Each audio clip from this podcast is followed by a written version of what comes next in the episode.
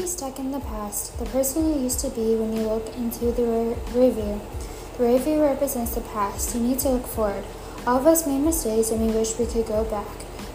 We could go back and correct those mistakes, but life is full of lessons. The past is behind us for a reason. It was there for a short time. Now we are looking forward towards the future.